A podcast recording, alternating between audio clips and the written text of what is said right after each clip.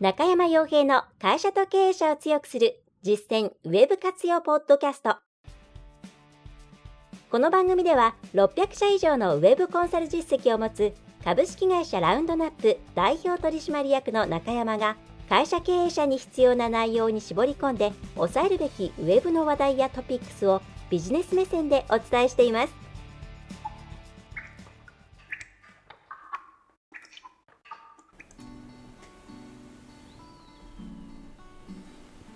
皆さんこんにちは。ラウンドナップコンサルティングの中山です。それでは今回もですね会社と経営者を強くする実践ウェブ活用ポッドキャストを始めていきたいと思いますのでぜひともですね最後までお聞きいただければと思います。つけっぱなしだ、で今回お送りしたい内容っていうのが、まあ、今見ていただいている、まあ、ちょっとね、えー、ホワイトボード、まあ、今回そんなに大したこと書いてないんでえー、ポッドキャスト聞いている方はですね、そのまま聞いていただければと思うんですが、えー、まあ、一般的にですね、この Google とか Yahoo の、まあ、マップ管理ツールっていうもの、まあ、これの、うん、まあ、なんて言ったらいいんですかね、えー、また違った使い方っていうのをご案内できればなというふうに思っています。まあ、なんでかっていうと、うんとですね、うんまあ、一般的にまず Google のマップ、まあ、Google マイビジネス、名前出しちゃいますけども、Google マイビジネスとか Yahoo、ロコとかそういうマップ管理ツールっていうのは、そのマップに掲載する情報をうん、ちゃんと管理するツールとして、えー、紹介されているしそういう使い方をみんなちゃんとしましょうねっていうのが、まあ、一般的にネット上にある情報だと思うんですね。でそれは当然正しくってそういう使い方をするべきなんですけども今回お伝えしたいのはそれをですねまあそういう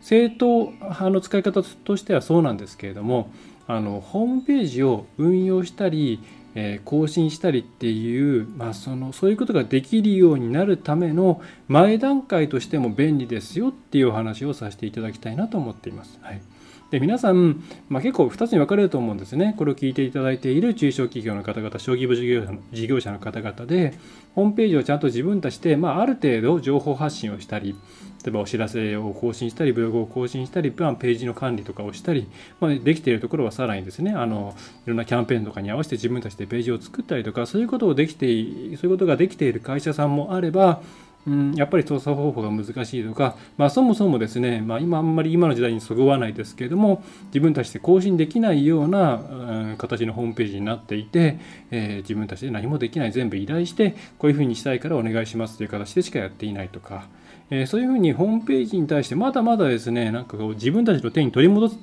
取り戻せていないような企業さんもたくさんいらっしゃると思うんですよ。ですでにホーホームページ、ウェブサイトっていうものを、えー、きちんと、ね、やれてるよっていう場合には今回の内容っていうのは、まあ、あそういう方法もあるんだなとか新しい新人の教育に使おうかなっていう観点で見ていただければと思うんですが、まあ、まだホームページとかもうちょっと分かんないです。苦手です、えー、ウェブって苦手なんですっていう方はですねぜひ今回のようなの内容を聞いていただいてまずはこのマップ管理ツールあたりからですね、え取り組んでいただくとすごくいいんじゃないかなと思います。はい。やっぱり、えー、ホームページをちゃんと更新しようとか管理しようとかってすごく難しいですよね。はい、あの簡単になったよとか昔に比べたら全然楽だよっていうふうに言われることもあると思いますけどもいやいやとは言ってもですね触ったことがない方にとってはこんなに難しいものはないですよね。相当やっぱモチベーション上げていかないとあるいはこう危機的な状況になって活用せざるを得ないみたいなそういう外圧がないと取り組めない、まあ、偶然そういう外圧があったりしたから自分あのタイミングでやれたんだよねっていう企業さんも多いですね、えー、そういうものだと思います、まあ、それは日々、えー、そういう方々と触れ合っていてあの思いますしそれは目の決して悪いことではない、ね、ただやっぱりこの先生きていくためにマイナスになることは絶対ないですしまあ、プラスにしかならない。しかもうんまあ持っていないことによるマイナスがどんどん膨らんでいるので、えー、ちゃんと自分たちでホームページの、えー、基本的な管理とか更新とか自分たちが行ったことに対してどういう変化が起きたのかとか、まあ、いわゆる解析の結果を見てフィードバックを得るとかそれからウェブ上、ウェブという場を通じてですね、ネットという場を通じてお客さんとコミュニケーションするっていうのはどういうことなのかっていう、そういう肌感覚とか、それからまあ手触りっていうんですかね食感というか食べる方っていうより触る方ですね感覚ですね、えー、そういったものをなるべく早くですねあのー、持っておかないと、まあ、なかなかちょっと、えー、効率の良いマーケティングとかセールスっていうものができないっていうのはもう事実としてあります。多分皆さんもそういう危機感をお持ちなんですけれどもお持ちだと思うんですけれどもなかなか的につかないよっていうケースが多いと思います。でじゃあなんかこう簡単なホームページ作って始めればいいかっていうと、まあ、それはそれでまた大変なので、まあ、そこでお勧めするのが今回のですねマップ管理ツールのとこなんですね。はい今今この辺ちょっとバーッと喋ってしまったんですけども、えー、ちょっと繰り返すと本当にまあ人物金のところですよね。この辺のものがあって担当者がいない取れないね。えー、まあそもそも人材が少ないっていうのもありますけれどもそれからまあ物としてのまあその更新しやすいシステムを持ったホームページがないとか、まあ、あのそれに適したこうハードウェアパソコンとかですね、えー、そういうものがないとかあるいはやっぱり予算がないとかそれは人件費も含めてですよね、えー、そういうことで、まあ、なかなかまだまだやっぱり浸透してないと思います、まあ、中小企業白書なんか見ればまあ一目瞭然ですねというところですねはいでまあこういう更新作業とか体感食感はでも絶対必要なんです。はい。これから生きていく世界がそっちなんで、そこで歩いていけるようにならなきゃいけないと。はい、で、マップ系ツール。じゃあマップ系ツールって何かっていうと、まあ、まあ、多分 Google マイビジネスっていう言葉は結構皆さん聞いたことがあるんじゃないかなというふうに思います。まあ、Google の、Google マップは多分皆さんも、まあ、特にスマートフォンをよく使ってる方は、まあ、当たり前のように使ってるんじゃないですかね。非常にね、便利ですよね。経路の探索ができたりとか、その周辺にある施設を検索することができたりとか、それから普通にこう検索をしていても、なんか地域の情報が出てきたりとか、まあ、そういう地域系の情報をまとめるツールとして、非常にま有用であると。はいまあ、それの、えー、に掲載する情報とか、自分たちは誰なのかとか、営業時間とか、今こういう最新情報やってます、フェアやっています、あとこの時期なんでコロナ対策こういうふうにやってますとか、あと内装はこういう写真です、サービスはこんなふうにやってます、動画こんなふうにやってますとか、そういうですね、マップ関係のところに情報、どういう情報を載せるのか、何を載せるのかっていうのを自分たちで決めて設定していけるんですね。それをするためのツールが Google マイビジネスっていう Google が提供している無料のツールなんです。はい、で、Yahoo の方も一応 Yahoo マップっていうのがあって、で Yahoo ロコですね、えー、というものがその管理ツールとしてあって、まあ、ほぼほぼ同じような、まあ後からですね追いかけて作ったツールに近いんで、えー、同じような機能が提供されていると。まあまあ、世間では Yahoo マップはあんま使われてないんで、ほとんどがま Google マップえー、ですからまあねあのとりあえず Google マイビジネスで練習した方がいいとは思うんですけどもまあ一応その Google Yahoo っていうまあ昔ながらの、うん、二大二大巨頭っていうんですかねの考え方で言えば両方あります。はい。えっと Bing もあるのかな？まあでもあんま使われてないんでまあとりあえず Google マイビジネスでいいかなと思うんですけどもでこれはぜひですねまずまあ Google マイビジネス自体はえっ、とうん、まあ、無料です。えー、そしてま登録もその店舗の所有者であるっていうことを確認するプロセスがありますけれどもまあそれは別にそんなに難しいことではない。電話が鳴ってえーと、その暗証番号みたいなものが言われて、まあ、それをその管理画面に登録するとか、まあ、あるいはそれが難しい場合はがきとかですね、まあ、そういう、えー、簡単な方法で、まあ、簡単といっても誰でもなんかこうねあのその店舗の管理人だということを偽って登録できたらまずいので、えー、ちゃんとそれはあの所有者確認はするわけなんですけれども、えー、使うことができるツールです。まあ、でウェブ、えー、スマートフォンのアプリもあるしウェブ上での操作もできるそういうものなんですけれどもでこれがですねじゃあ情報を載せるだけかって言ったら、えそれ以外にも結構いろんな機能があって、まあ、だんだん増えてるんですけど例えば、えー、これも書きましたけど、まあ、こう情報発信情報発信も2種類あります。1つ目は、えー、自分たちが誰なのか、ま会社概要をホームページに書くようなもんですね。えー、営業時間、営業日とか、扱っているものとか、商品とか、そういうさまざまな情報を載せることができる。はい。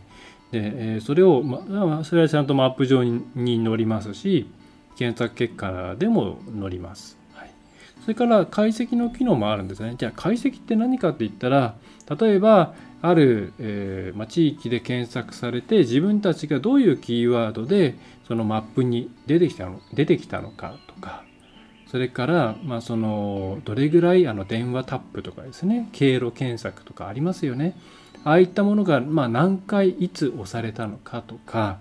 えー、そういう、まあえー、アクションと、まあえー、その露出ですねっていうところのデータが分かるんですね。はい、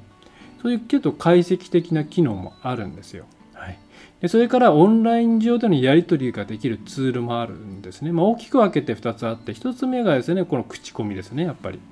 まあ、皆さん苦労してる方も多いと思いますしなかなか集まらないっていう方も多いと思うんですけれども、えー、そういう口コミこれは返信機能とかがあったりするんであネット上の人ってのはこういうことを言うんだなとかこういうことを言われたらどういうふうに返したら次にその皆さんのマップ上の情報のページ、まあ、こういうあのローカルリスティングって言いますけれども、えー、でいい印象を与えられるかなとかそういうウェブ上でのお客さんとのやり取りっていうものを体感できる、まあ、体感っていう以上に非常に重要な場ではあるんですけれども、まあ、そういうことができるまたもう一個はメッセージって言って、え質問が直接来たりとか、まあ、見積もりの依頼がそこから来ちゃったりとか、まあ、いろんなそういうですね、いわゆるホームページでいう、うんと、まあ、その電話ボタンもありますからね、問い合わせの電話番号、電話とか問い合わせフォームとか、まあ、そういったもののと同じような機能がついてるんですよ。だからそれを通じてお客さんとのオンライン上でのやり取りとか、まあ、オンラインからオフラインに行ってのやり取りとか、そういったものを体験することもできる。結構これ、本当プチホームページみたいな感じなんですよね。あのフォーマット決まっていて出せる情報とかは、えー、やれることは決まってますけれども結構まあオンライン上ウェブ上で、え、お客さん商売をする上で必要な要素が、まあ、ちょっとずつちゃんと入ってるんですね。で、まあ、なのでこれをプチホームページみたいな感じでまず運用してみるっていうことをやっていくとその後に本番の本当のホームページの方をちゃんと運用していって成果を出していくっていうところがスムーズに進みやすいんですよね。うちもお客さんに、まあ、本当に慣れてないどうしようもないです。まだ分からないですという場合はまあ確かにその段階で、えー、っといきなりホームページ運用してください。あのホームページ、えー、自分たちで更新できるように練習していきましょうとか何を書くか考えていきましょうかって言っても進まないので、はい、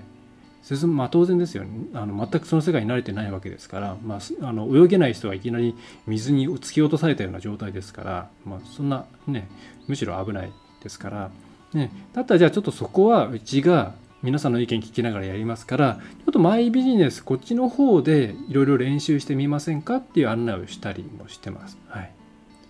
ね。でまあ、具体的にじゃあ例えばどういうことかっていうと例えば情報発信でいうとそのうん皆さんまずですねまあこれ本当にあのちゃんちゃんとちゃんとって言ったら、まあ、昔からホームページちゃんとやってるよっていう人たちにとってはあそうそういうところからなのかって思われるかもしれないんですけどもまず例えばその情報を、えー、登録する書く選ぶっていうインターフェースがありますよね、えー、例えばテキストボックステキストエリアに入れて保存ボタンを押すとかチェックボックスを入れてここに数字を入れるとかそういう動作。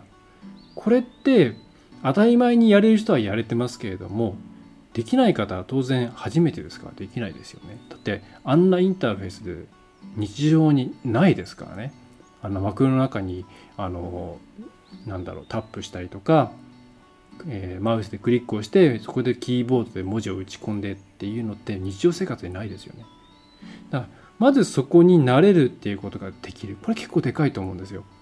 僕ねあのホームページなかなか活用できないんですがいろんなお話聞くとやっぱり根本的にウェブ上のそのインターフェースインターフェースっていうものをに慣れてないっていう方がすごく多いなって思ってます。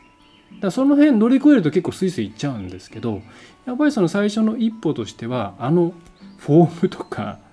いろんな保存ボタンを押さなきゃいけないとかね結構あるんですよ保存ボタン入れたからもう入ってると思い込んじゃう。つまりまあ書いてるのと同じ感覚ですよね。保存ボタンを押さないで去ってしまうからなんか何回やっても反映されないとか。まあこれはもうまあその文字手で手書きとネットの違いですよね、うん、そういうところとかに慣れることができるじゃないですか。それからじゃあ、えー、画像を、えー、アップするとかですね。パソコンから画像をアップする。文字を打ち込む。動画をアップする、ね、画像も上げてみたらなんか見栄えが、えー、自分のスマホで見てみたらなんかちょっと変だな。じゃあ加工ってものができるらしいぞ。こういうことをどんどんどんどん覚えていくのには、えー、こういう簡単なツールから始めるのが一番いいんですよ。なので、えー、情報発信として、まあ、その会社の情報を登録するさまざまな、まあ、あの情報を登録する場所がありますからそこをいろいろ触ってもらう、うん、でさらに、えーと、あと投稿っていう機能があって、えーとですね、1週間以内1週間でまあ消えちゃうんですけどその自分たちの最新情報とかっていうのを、まあ、ブログ的に、まあ、本当ブログまでいかないんですけども、えー、画像アップして文字を入れて詳細はこちらみたいなことを投稿できるような、えー、機能もあるんですね。えー、でまずここをきちんとやれるやることができるようになったらあのその先全然楽になっていきます。はいあの苦手っていう方はもう操作のところが苦手っていうのが実はすごく多くてウェブのことよく分かんないんですって言われてじゃあ何が分かんないですかって言ったらあのウェブの中でどういう商売をしたいのかとか何をしたらいいのかが分かんないっていうよりは操作とかどこに何があるのかっていうのが分かんないからっていうケースが掘り起こしていくとほとんどなんですよね。はい、なのであのこういう機能を限定したツールから始めるっていうのは僕はすごくいいと思っているので今回ちょっとご紹介しようかなっていうふうに思っています。はい、でちょっと話巻き戻るんですけども、まあ、でもこういういろんなことをしていたとしてもじゃあそれが商売に影響するのか商売にプラスになるのかっていうのは気になりますよね。でこれが本当にただの練習で何の商売のプラスにもならないとしたらやっぱりやる気って出ないじゃないですか。で幸いなことにこの Google マイビジネスとか、まあ、Yahoo ロコ、Yahoo ロコはどうなんだろうな、まあ、少なくとも Google マイビジネスっていうのはちゃんと、えー、登録して運用していればですね電話とかあのホームページがあればホームページへの送客とかあとは実店舗であれば経路探索をして、まあ、多分来てくれてるだろうっていう、えー、とかっていうのにすごくつながるんですよ。特にまあだから地域証券地域証券の方は本当に特におすすめなんですけどもちゃんとやるだけで結構ですねそのデータ見てるとお客さんがあれあの電話なんか増えたけれどもどうしたんだろうホームページ何か変わったのかなって言って Google マイビジネスの解析のデータの方を見てみると電話の家電が何か知らないけども1週間に3回も4回も鳴ってるぞと。ね。そういうふうに結構ダイレクトに結果につながるんですよ。だとすると練習もしながら結果を出すこともできる成果を出すこともできるっていうまあ何て言うんですかね時間を割く意義がありますよね。はい、そういう稀有な存在ってあんまりないんで、まあ、うちも練習用にブログあじゃないやホームページのコピー作ってあげたりしますけどもやっぱり成果出ないってなるとそんなにモチベーション湧かないじゃないですか。でもこの Google の方は成果にもつながる上に練習になる。まあこんないいものってなかなかないと思うんで、はいまあ、そういうあの理由もあります。はい、であとは、えー、もう一つ、まあえー、と今情報発信の話しましたけれどもそれから解析、まあ、解析正直そんなに分かんないですよ。あの例えば露出にしてもえーと、例えば自分たちの会社名で露出したのかなとか自分たちが取り扱っているブランド名で検索されて露出したのかなとか、えー、それから、えーと、全然関係ない。例えば業種とか。うちで言えば例えば、えー、ラウンドナップっていう形で検索されたのか中山洋平っていう形で検索されたのか、まあ、それとも、えー、ウェブ制作とかウェブコンサルティングとかで検索されたのかみたいな、まあ、ざっくりとしたなんかそういうブランドかブランドじゃないかみたいなんですね、えー、ぐらいのま区切りでどのぐらい毎毎月なりま毎週なりその指定した期間でマップ上に露出ができたかっていうのが分かります。でそれからそのアクションですよね、えー、経路解析電話、えー、っとウェブサイトへの流入。この辺りが何回行われたかっていうのが分かります、はい、だからこれってまあ解析ちゃんとやってる方にとってはこれだけでは何ともねっていう状況ではあるんですけど多分皆さんにとってはまずここから始めるのってすごくよくって自分たちって本当に知られているの？ネット上で知られているの？露出しているの？みんな知ってるの？うちのこと。であるいは自分たちが思っているような言葉で検索されて露出しているの。多分全然知らないよくわかんない言葉で検索されて露出されている可能性もあるわけですよね。っていうふうにインターネット上ウェブ上で自分たちがどこでお客さんの前に出現しているのか。っていうのが分かると。これだけで結構肌感覚が変わってきます。はい。あの今までの路面店商売だと店の前をどんぐらい人通ったのかなとかそれから看板のところを見ましたっていう声があったりとか、まあ、そういうところであ地域にある程度こんな感じで認知されてるんだなっていうふうに、まあ、理解していたと思うんですけどもウェブ上だと全然違うんですよ。まずその場行かないし駅の看板とか見なかったりしますし、えー、ただその代わり検索しますから。じゃ検索した時にどういうところで自分たちはお客さんに、えー、その存在を、まあ、見られているのか露出できているのか。っていうのが分かるんであのそのギャップみたいなものに気づけるというのは非常に重要なんで、はい、ぜひですね Google マイビジネスを見たらどんなキーワードで検索された時に地域住民の人たちに自分たちの会社の名前が出ているのかなっていうのをチェックしてみてください。でそういうことが分かったりあとはまあアクションですよね例えばその投稿したり写真を増やしたりっていういろんな Google マイビジネスの活動をしていくことによって結構如実にですねあのそのさっきの露出もそうですし、えー、その経路検索の数が増えたりとかでも本当に電話が増えたりとか、えー、それからえっ、ー、となんだえっ、とウェブサイトへのクリックが増えたりってするんですよ本当に。でこうやってすぐに結構結果が出てくるんでなんか解析も本当に回数と日にちぐらいしか分かんないんですけど自分たちがやったことに対してあこうやってリターンが返ってくるんだくるんだという経験をたくさん積むことができます。これってすごく大事なことですよね。はい、モチベーションにもつながりますしあウェブの世界ウェブの世界って自分たちが何かやったらちゃんと何か返ってくるっていうコントロールとかそういうことができる社会な世界なんだなっていうことを実感することができます。はい、これ、ね、すごくモチベーションに影響してくるんで、えー、そういう意味でもですねこの簡単な解析ツールを見ながら、えー、まず Google マイビジネスにつき何しようかなっていうのを考えていくっていうのはすごく、えー、大事だし、うん、インターネットっていう世界に対しての肌感覚とか、えー、なんだろう触り心地みたいなものをですね、えー、抑えていくにはすごくいいというふうに思っています。で最後はですね見込み客やり取りですね、まあ、口コミですけれども、まあ、口コミないっていう場合はですね、まあ、お客さんに対して口コミ書いてくださいっていう、えー、オファーをまあまずしなきゃいけないんですけれども、えーと、その時にあネット上の人ってこういうふうに考えるんだなとかって多分いろんな発見があるんですね。あこういうところ気にするんだとかね、その場ではあの場ではあんな風に言っていたけれども意外とあの家に帰ってから、まあ、頭冷やしたのか分かんないですけどもねなんか現場では割とプンスカしていたけれどもなんか後から考えたらこういう風に、えー、でしたみたいなことを書かれるとああのどういうふうにリアルのお客さん目の前でこう対話をするお客さんとはまた違うネット上でのやり取りっていうものに対してのやっぱりそれもその空気感とかコミュニケーションのやり方っていうものを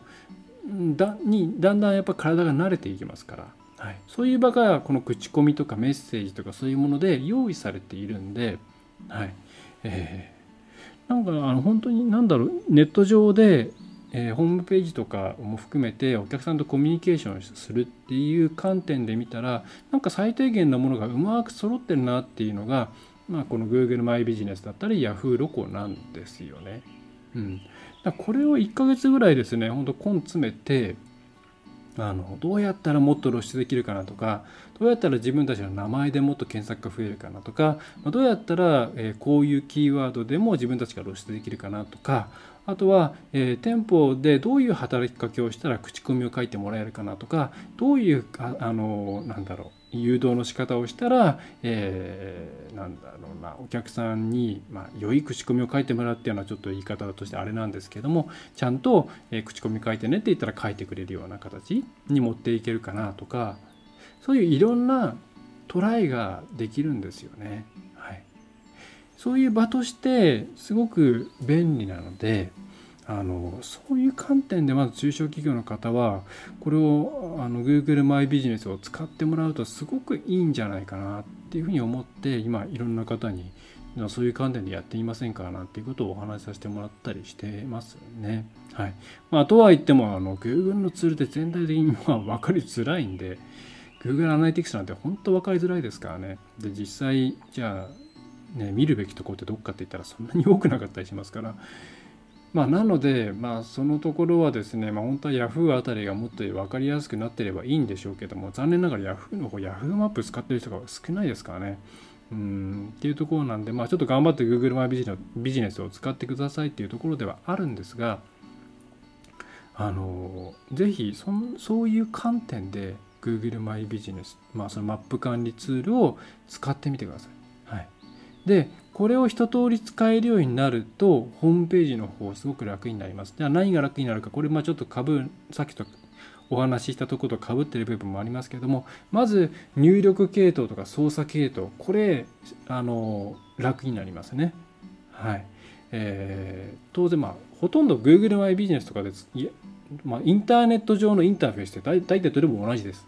はい、文字入力してとかページを移動してとかっていうのは大体どれも同じです。はいまなので、えー、じゃあ次はワードプレスとか、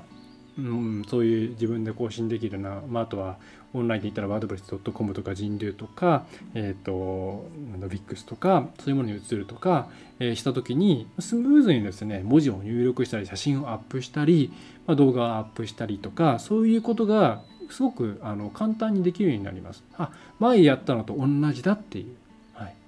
これだけでも全然ですね、ホームページを更新運用していくっていうのがスムーズにできるようになります。そして、じゃあ Google Analytics とか、まあ、それ以外にもいろいろ解析のツールありますけれども、それを見たときに、あ、これって前に見たツールのあれに似てるなとか、まあ、まあ、Google マイビジネスだったら、あのグラフに似てるな、だからこんな感じで見ていけばいいのかなっていうのが分かるようになってきます。はい。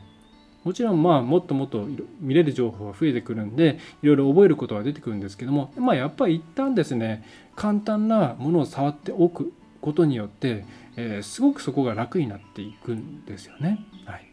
であとはじゃあ問い合わせフォームとか電話に対してウェブ上からのアクションに対してどういうふうに接したらいいかなっていうのはさっきの口コミでのやり取りとかそれからオフラインでどういうことを言ったらオンラインでどういうふうに書かれるのかなとかそういうことをたくさん経験しておくとあじゃあメールに対してはこういうテンションで返さなきゃいけないんだとかお電話に対してはこういうふうにまずこっちから取っかかりを作ってあげなきゃいけないんだなとかあるいはさらにいやフォームにはこういうことを書いておいたらお客さんは電話しやすいなとかフォーム入力してしやすくなるなとかあとは電話のところもこういう情報を書いておかないとお客さんギリギリでやっぱいいやってなっちゃうなとかそういう肌感覚土地感みたいなものがすごくついてくるんですよ。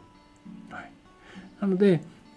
なね、今本当にホームページ自分で更新しなきゃいけないです。まあもう言い切っちゃいますけれども、えー、自分である程度いじれないと生きていけない時代にもう入っちゃってますけれどもそのね前段として是非ですね、えー、悩んでいる方はこの Google マイビジネスあたりを使いまずちょっと使いこなす練習をしてもらってで、えー、そこで慣れてみてください。絶対いろんなですね発見とかあ意外と簡単だなとかそういう、えー、気持ちになれます。もうそうなったらですねその次のステップに行くのってものすごく楽です。はい。ね、0を1にするのと、まあ、1を100にするのだったら0を1にする方が難しいってよく言うじゃないですか。それと同じです、はい。ということでですね、今回、えー、ね、えー、繰り返しお伝えになりますけれども、えー、まあ、まず大前提として、これから、まあ、中特に中小企業とか、えー、足並み、えーと、小回りとか、うん、なんだろうな、もうスピード感とかフレキシビリティとかを売りにできるようなところっていうのは自分たちでウェブに対してウェブ上で活動できることが必要です。まあえー、端的に言えばホームページのハンドリングっていうものをできるようにしていかなきゃいけないですと。で、えー、ただいきなりそれをやるのいきなりそれをやるのはちょっと大変。なので、えー、じゃあそれをなんか練習用のホームページとかですね、えー、それからなんかじゃあ無料ブログから始めてみるかとかそういうあのビジネスにつながらないようなものをやるんじゃなくって、えー、Google このマップ管理ツールっていうものを使ってやってみるといいんじゃないですかねっていうのが今回の内容でした。はいねえーまあ、地域証券じゃないよっていう方はちょっとこの方法はまだ使えないんでまた別のうんものを探してもらうかなとは思うんですが、まあ、ほとんど中小企業の場合ある程度自分の営業エリアとか決まってくると思うんで、えー、まあ、対応できるんじゃないかなと思います。はいえー、ということで今回はそういった内容をお送りしました。はいまあ、マップの露出自体はですねどんどんどんどんあの Google は広げています。はいまあ、なので、えー、これが突然意味がなくなるとかそういうことは絶対なくて、まあ、どんどんどんどん自由度上がっていきますので、まあ、そういう意味も含めて、えー、マップ系のツールっていうのは使いこなせたらいいですね。もしも使いこなせないホームページと使いこなせるマップ管理ツールどっちを選べって言われたら使いこなせるマップ管理ツールですね。地域証券だったら絶対。はい。うん。そんぐらい大事です、はい、ということで、えー、今回はそんな感じの内容をお送りしました。ねえー、結構まだマージンビジネス登録してないって方もいらっしゃいますからね。これあのそんな難しいことじゃないんでやってみましょう。はい。あとは、えー、お知らせですがえっ、ー、とあ昨日昨日今日今日か。えっ、ー、と10月の10 10月の6日ですね。えっ、とちょっと10月に入っちゃったんですけども9月分のえっ、とえー、電子版のニュースレターですね、えー、をお送りしました。8000文字ぐらいですかね今回、えー、書きましたんで、え今回今回からじゃない、え7月から PDF と EPUB ですね。での電子版での、え送付になってます。メールでの送付になってます。あの過去郵送でお送りしていた方にはえっ、と6月7月か。7月ぐらいに、えーと、と圧着はがきであの新しいその専用の、うんと、リストですね。への登録方法をご案内しています。もし届いていないっていう場合あと一応メールでもご案内しているんですがまあなんかちょっと見逃しちゃったっていう場合は、えーと、お問い合わせフォームでも info@ ラウンドナップ -consulting.jp の方でもいいんで、えー、ご一報ください。で、えーまあ、さらにですね、まあ、もう電子版にしちゃったことによって配布コストが恐ろしく下がったというかもうゼロに近くなったのであの人間あの今まで結構お金かかってたんですよ。冊子を作って構成出してとかですね、まあ、自分でいろいろやってたんですけども。あのその辺がなくなったんで一応今回からですね普通のニュースレターあじゃないメールマガジン毎週出しているメールマガジンを、えー、取っている方にも、えーと、一緒にあのご案内しています、はい、もちろん無料でただ一応ちょっと月ごとにパスワードかかってるんで過去のものは見られませんそれはやっぱり昔からあの登録していただいている方への、